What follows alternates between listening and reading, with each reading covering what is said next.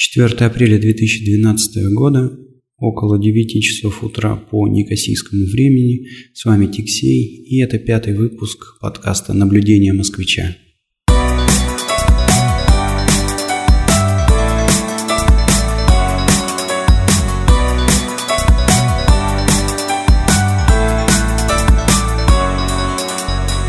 Так получилось, что сегодняшний выпуск подкаста я записываю из своего рабочего офиса – если вы обратили внимание, то время сейчас около 9 часов утра, самое что ни на есть рабочее, но связано это с тем, что на Кипре сейчас нет электричества, а не с тем, что я есть такой из себя нехороший бездельник.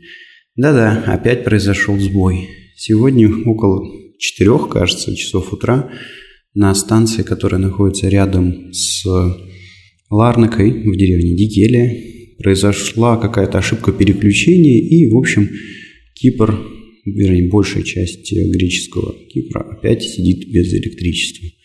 Напомню, что аналогичная ситуация произошла в прошлом году, когда вышла из строя после взрыва а, станция возле Лимассола. Взорвалась не станция, а взрывчатка, которая хранилась на военной базе возле этой станции.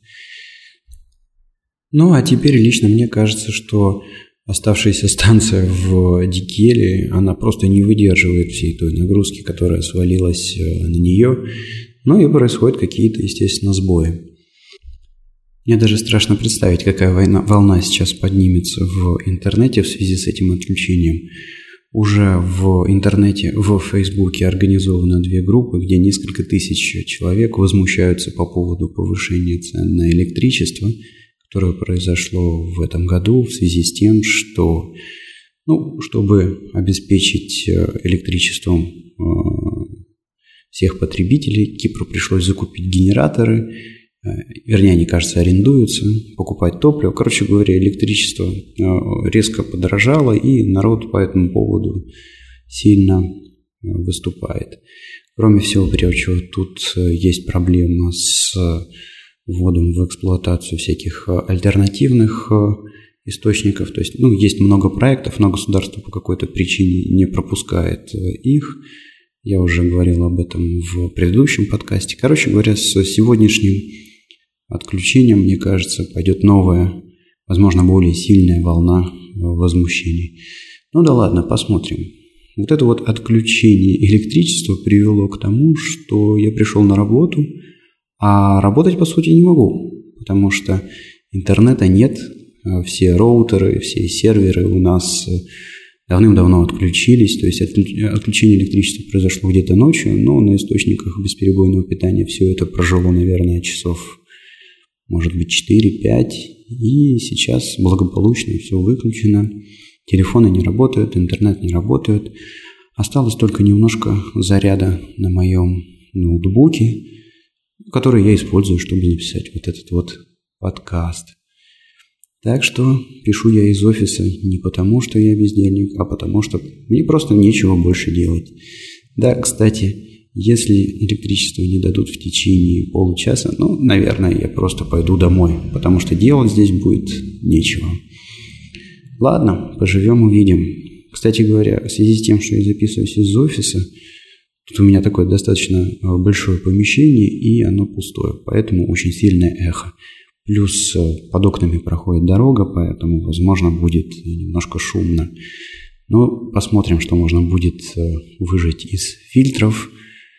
Может быть, получится как-то избавиться от всех этих шумов. Итак, о чем, о чем же я хотел сегодня поговорить? Ну да, э, в свете тех вот этих всех событий, которые произошли с электричеством, я снова и снова э, возвращаюсь э, к идее того, что надо будет собирать какую-то свою систему, чтобы обеспечить, допустим, хотя бы свою квартиру электричеством. Я уже говорил, что собираюсь просто заряжать аккумуляторы от сети, а может быть и поставлю несколько панелей на крыше дома вот сейчас я нахожусь в процессе ожидания разрешения. Мы живем в доме, где много квартир, и крыша – это общее помещение и, вернее, не помещение, площадь, да, И, естественно, нужно получить какое-то согласие от остальных жильцов, что они не против, что я поставлю, допустим, солнечную панель на крыше и начну вырабатывать электричество для себя. Ну вот ждем.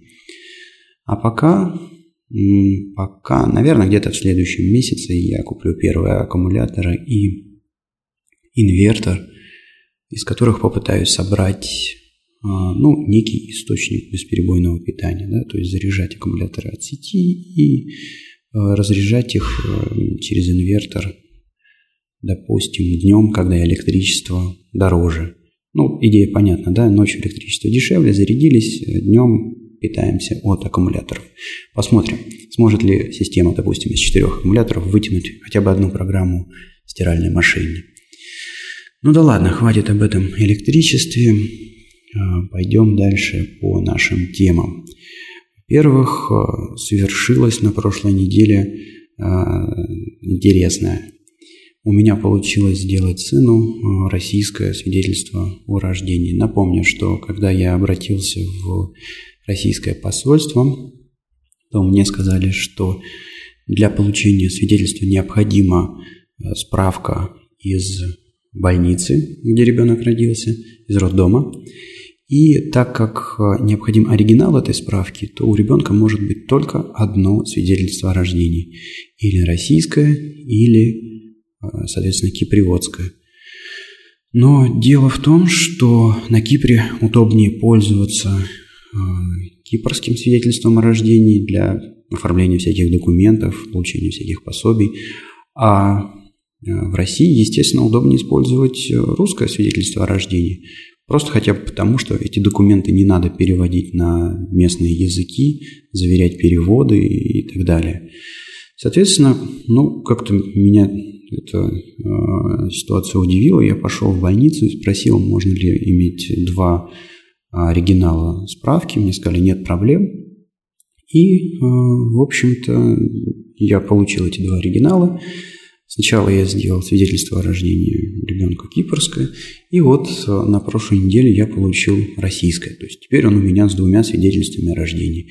Никакой, никаких проблем при этом не возникло, поэтому я, в общем-то, не знаю, почему а, мне, когда я наводил справки в российском посольстве, так жестко ответили, что нет, невозможно, может быть только одно свидетельство о рождении.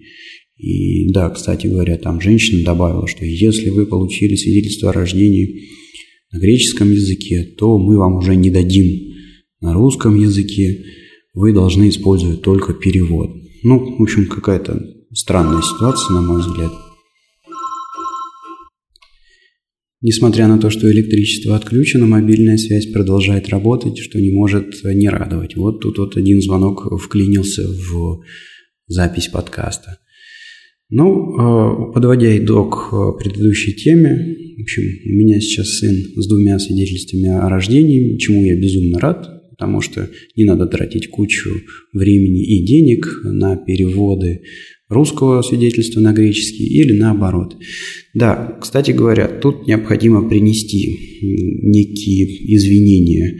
Я э, ввел заблуждение в одном из предыдущих выпусков, сказав, что а, свидетельство о рождении, в, выпуск свидетельства о рождении в российском посольстве стоит около 22 евро. Это не так, я ошибся. Связано это с тем, что одновременно с э, свидетельством о рождении я еще выпускал э, доверенности и, в общем, 22 евро, которые я заплатил, были за доверенность, а не за свидетельство о рождении. Свидетельство о рождении выдается бесплатно. Это, конечно, очень приятно, Единственное, что если сравнивать с э, кипрским свидетельством о рождении, то наши делают его существенно дольше. Процедура заняла около недели, где-то, да, получается, недели. И у нас невозможно выпустить несколько э, оригиналов. То есть вот у меня, допустим, такая ситуация, что э, необходимо, чтобы одно свидетельство о рождении, ну, вернее, как не необходимо, а было бы здорово, если бы один оригинал свидетельства о рождении был бы здесь, на Кипре, и я бы мог спокойно заниматься, ну, допустим, вписанием ребенка в наши паспорта, еще оформлением каких-то бумаг здесь, в посольстве. А другой оригинал отправить э, в Москву родителям для того, чтобы ну, ребенка там прописали э, как надо, значит, оформили тоже, может быть, какие-то пособия, дотации, которые положены. А, к сожалению, этого сделать невозможно. Вот уточнил я в посольстве, возможно иметь только один оригинал свидетельства о рождении. Повторно выпускается свидетельство о рождении только если, только если вы потеряли первый оригинал или у вас его украли, но это немножко странно, потому что, господи, что вам стоит напечатать еще одну бумажку, поставить печать? Ну или в конце концов берите за это деньги какие-то, я согласен заплатить. Ну, в общем, почему-то у нас вот так вот. Напомню, что в случае с Кипром можно выпустить столько свидетельств о рождении для ребенка, сколько тебе необходимо. Причем каждый оригинал стоит что-то каких-то смешных 60 э, центов. То есть вот я сыну сделал сразу, по-моему, 5 оригиналов. Теперь у него их пять штук. Вот так вот. Ну что ж, а, следующая тема, о которой я хотел а, поговорить, а, есть э, такая вещь. То есть сейчас мы живем в мире, когда постоянно, каждый день появляются какие-то новинки, какие-то новые выходят гаджеты, новые приборы, новые телефоны, новые ноутбуки. И я заметил, что, если честно, вот эта вот ситуация, она напоминает э, обжорство. Я сейчас поясню. А, то есть в большинстве случаев люди, покупающие, допустим, новый мобильный телефон или новый ноутбук, они э, пользуются им, ну, допустим, я не знаю, там, полгода, может быть год, и дальше его меняют, а за это время они даже не успели разобраться с десятой частью тех функций, которые есть в этом телефоне или там в ноутбуке, в, гаджете, грубо говоря, да. И они меняют э, аппарат не потому, что им действительно нужен э, новый телефон или новый ноутбук, потому что с помощью него они смогут более эффективно делать э, какие-то задачи, а просто потому что, не знаю, им нравится новый дизайн или существующий телефон уже какой-то стал не модный. Короче говоря, вся эта ситуация мне напоминает э, обжорство, а, потому что ну, люди э, тратят много денег э, и поглощают много этих гаджетов абсолютно бесполезно. Как в случае, когда, в общем, люди, я не знаю, неконтролируемо едят, в итоге это приводит к какому-то ожирению, да. Здесь у нас, конечно, ожирения нету, но есть там дырка в бюджете, многие люди занимают деньги, берут даже кредиты, чтобы купить ноутбуки или телефоны. Короче говоря, мне кажется, что как в случае и с едой, да, должна быть какая-то а, мера, да, то есть, э, наверное, полезно какое-то гаджета голодание, что ли, назовем это так.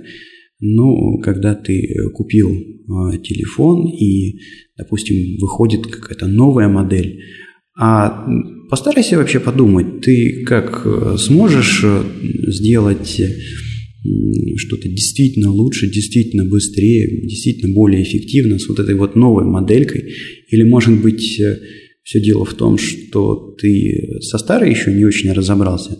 Может быть, и в старой модели есть все необходимое для того, чтобы решать твои задачи. А может быть, на самом деле и э, задач-то таких нету, которые невозможно решить на том, твоем старом телефоне или еще чем-то. Э, короче говоря, мне кажется, что э, вот так задумываться очень полезно. И вот зачастую а, это конкретно меня тормозит э, перед тем, чтобы купить а, какую-то новую железку и тратить каких-то денег а, на ее покупку. Я просто этого не делаю, потому что вижу, что это бесполезно. Ну, как пример, допустим, мне очень нравится и хочется купить тот же iPhone, например, да, но я понимаю, что моя простенькая Nokia, которую я купил, наверное, года два, может быть, даже три назад, которая даже не, никакой не смартфон, полностью перекрывает все мои потребности. А что мне необходимо? Мне необходимо писать смс говорить по телефону, иметь какую-то удобную записную книжку, ну и, возможно, иногда делать небольшие фотографии. Так вот, с этой Nokia все получается делать просто замечательно. А, кроме всего прочего, у, нее есть даже некие преимущества по сравнению с тем же айфоном. А, ну, например, а, она живет какое-то безумное время от э, батарейки. То есть я свой телефон заряжаю, наверное, раз в неделю, может быть, пару раз в неделю, хотя использую достаточно активно. То есть, ну, достаточно много приходится говорить каждый день, отсылать смс. Ну и второе преимущество. На Кипре приходится очень много перемещаться на автомобиле, и мне кажется, что а, телефоном с тач-интерфейсом не очень удобно пользоваться за рулем. Ну вот э, простая такая задача, как, например, написать короткую смс не обращая внимания на экран, она, по-моему, просто неразрешима на телефоне с тач-интерфейсом. Хотя, конечно, сейчас в айфоне появилась Siri. Не знаю, насколько она хорошо работает, не пробовал. Но на своей Nokia, допустим, я вслепую могу э, набросать какую-то короткую смс вообще не отрываясь от э, вождения. И это, мне кажется, очень удобно. Кстати говоря, вот эту вот тему а, недавно в таком подкасте DJ Стив от Саши и Каши обсуждали Ильдар а, Муртазин с Сашей. И вот они там тоже подметили очень интересный момент, связанный с тем, что, а, как вот инвалидом пользоваться тач-интерфейсом. Ну, представьте, слепой человек, да, если в какой-то простенькой ноге он может кнопки нащупать и, в общем, как-то запомнить, где расположены какие цифры, и как-то начать использовать этот телефон, то как быть с тач-интерфейсом? Там же никакого э, осязательного, скажем так, контакта нету с клавиатурой. Вот проблема. Хотя, возможно, она разрешима с помощью Siri. Ну да ладно, то есть, э, подводя итог этой темы, хочу сказать, что 8 раз подумайте, надо ли вам покупать какой-то новый гаджет или, возможно, выжить из существующего набора железок э, что-то, да, и сделать то, что вам необходимо. Кстати говоря, вот почему-то вспомнился Стивен Спилберг, который говорил, что если вы хотите снимать кино, то берите и снимайте его. Неважно, что у вас нету какой-то, может быть, э, супер модной камеры, нету э, правильного освещения, какого-то оборудования. Если у вас есть идея, то рано или поздно появится все необходимое для ее реализации на должном уровне. Начинайте снимать самой простой камерой. Ну вот, э, мне кажется, что если говорить о создании там каких-то продуктов, да.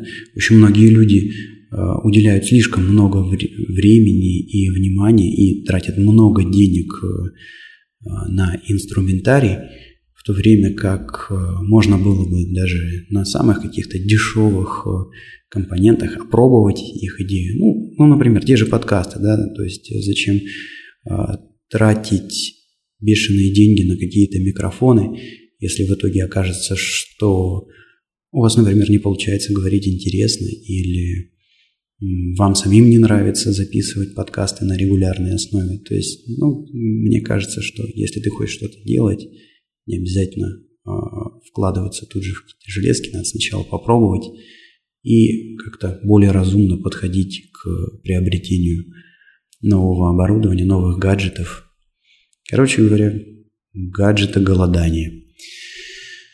Ну да ладно, дальше я хотел поговорить о такой э, вещи, как э, дискриминация на Кипре. То есть, э, ну, в принципе, вот если честно, я, я ее не замечал. А вот супруга моя говорит, что периодически сталкивается. И связано это с тем, что некоторые кипривоты или киприводки позволяют себе какие-то такие высказывания в адрес э, э, русскоговорящих, э, ну, скажем так, людей, которые выглядят не как кипривоты, то есть такое бывает и с русскими, такое бывает, не знаю, с филиппинцами, с какими-то людьми из других стран – в общем, позволяют себе какие-то такие комментарии, что вот, ну, вы сюда приехали, а, ваша задача э, убирать наши дома, что вы тут выпендриваетесь. Но не знаю, если честно, по отношению к себе я, пожалуй, не замечал какой-то такой открытой э, дискриминации. Э, хотя, конечно, понимаю, что, наверное, она есть, но я больше это отношу к, а, в общем, ну, как говорится, в семье не без урода. Наверное, везде а, есть какой-то процент идиотов, да, которые позволяют себе такие вещи. Я вспоминаю, как жил в Москве и, в общем, наблюдал там тоже много людей, которые кричали о том, что вот она, Москва для русских, э, прошу прощения, там Москва как там было-то, а? Россия для русских, Москва для москвичей. Вот, вот. Кажется, так выражались некоторые так называемые скинхеды. Но вообще, если честно, мое мнение, что, ребята, бред сивой кобылы все это. И а, к приезжим, мне кажется, отношение должно быть даже более уважительное, чем к местным. Ну вот вы представьте себе, да, то есть этот человек, да, он, он приехал сюда из э, другой страны, из чужбины.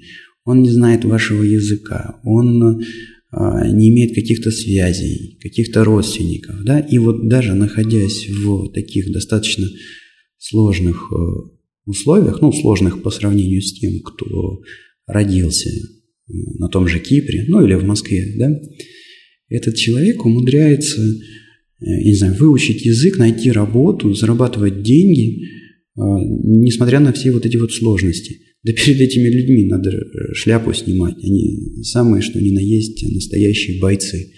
Вот вы кричите там, я не знаю, на каких-то хачиков, которые с акцентом разговаривают на русском языке на рынке. Да блин, ребята, они говорят на своем языке и на русском, а вы можете похвастаться тем, что хотя бы немножко выучили их язык. Э, нет. Вот оно, в чем дело-то. Короче говоря, мое мнение, что люди, которые переехали и чего-то добились в а, другой стране, они как раз, может быть, даже и покруче будут, чем местные, которые кричат, что вот у нас здесь ничего не получается, потому что тут всякие понаехали. Вот эти вот, которые понаехали, априори находятся изначально в более сложных условиях, чем те, которые здесь жили с самого начала. Ну вот примерно как-то так, я думаю, о дискриминации, да, к, по отношению к приезжим на Кипр или в Москву, или куда бы то ни было. Я считаю, что наоборот, надо всячески поощрять э, то, что люди приезжают из других регионов, потому что это на самом деле заставляет двигаться всех, как-то подстегивает конкуренцию. А конкуренция – это такая хорошая штука, она заставляет двигаться по жизни, действовать более эффективно, как-то саморазвиваться, что ли. Вот. Так что я думаю, что иммигранты на самом деле это добро. Еще я хотел а, рассказать о такой штуке, как а, ну вот на Кипре есть такая забавная э, штука. Здесь достаточно долго а, остров жил закрытым обществом. Ну, грубо говоря, э, ну, остров посреди моря, да, то есть не так просто сюда было добраться.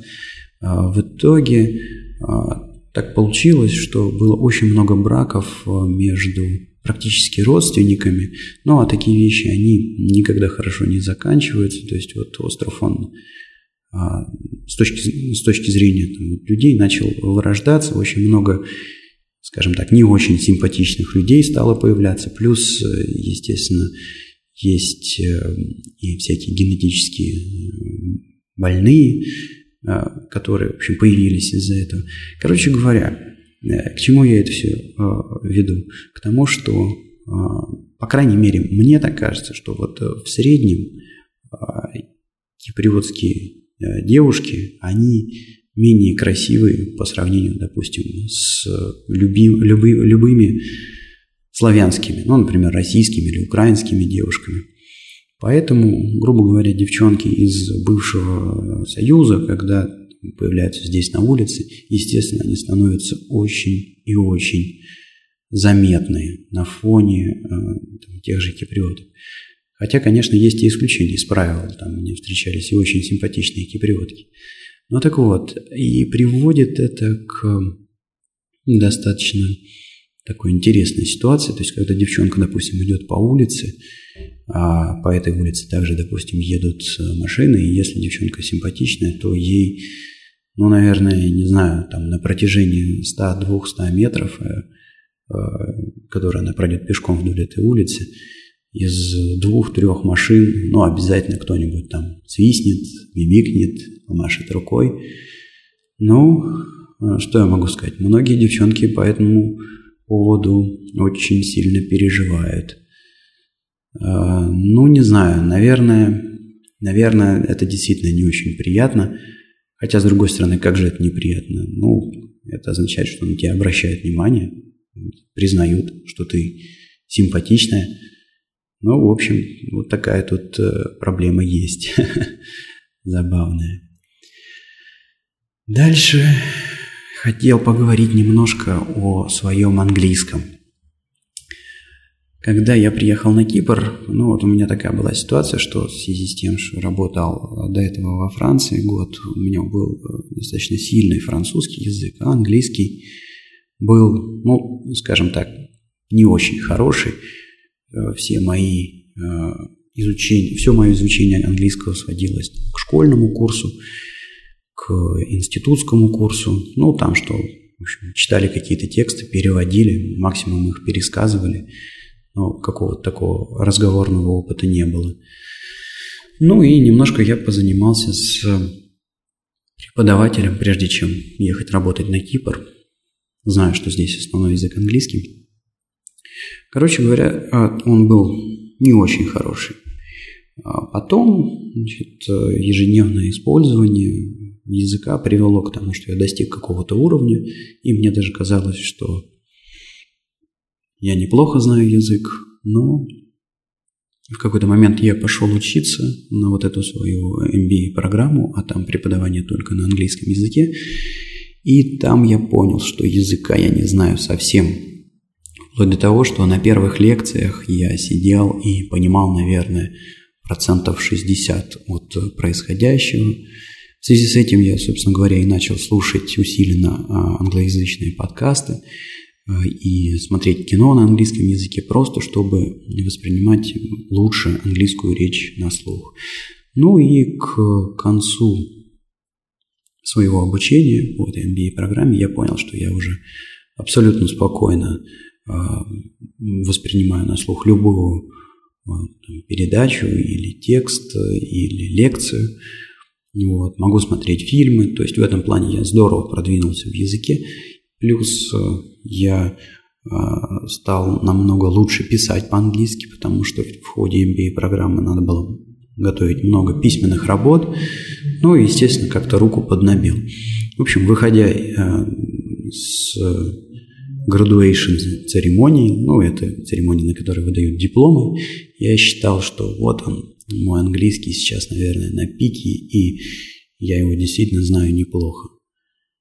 Косвенно это, в общем, подтвердил и э, IELTS тестом, который, в общем, не так давно я проходил, может быть, год назад, может быть, два, и э, баллы там были достаточно высокие.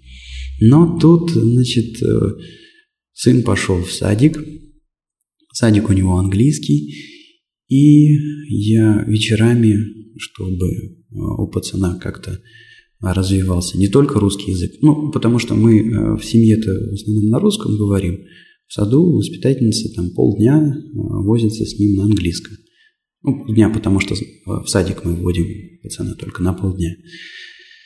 Ну и мне как-то кажется, что, э, наверное, полдня в садике это не очень достаточно. Надо больше и в семье э, использовать английский язык, чтобы парень э, увеличивал свой словарный запас, ну и так далее. Короче говоря, начал я пытаться сыну рассказывать перед сном сказки на английском языке. То есть, ну вот прям беру книжку, там, я не знаю, «Колобок» или «Теремок», и листая ее и подсматривая текст на русском языке, рассказываю эту сказку вот прям сходу на английском языке сыну.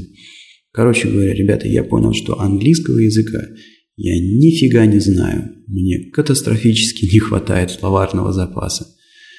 Вся моя эта программа MBA и тест IELTS буксует перед э, ситуацией, когда необходимо э, перевести такие слова, как, допустим, теленок, жеребенок, поросеночек, котенок.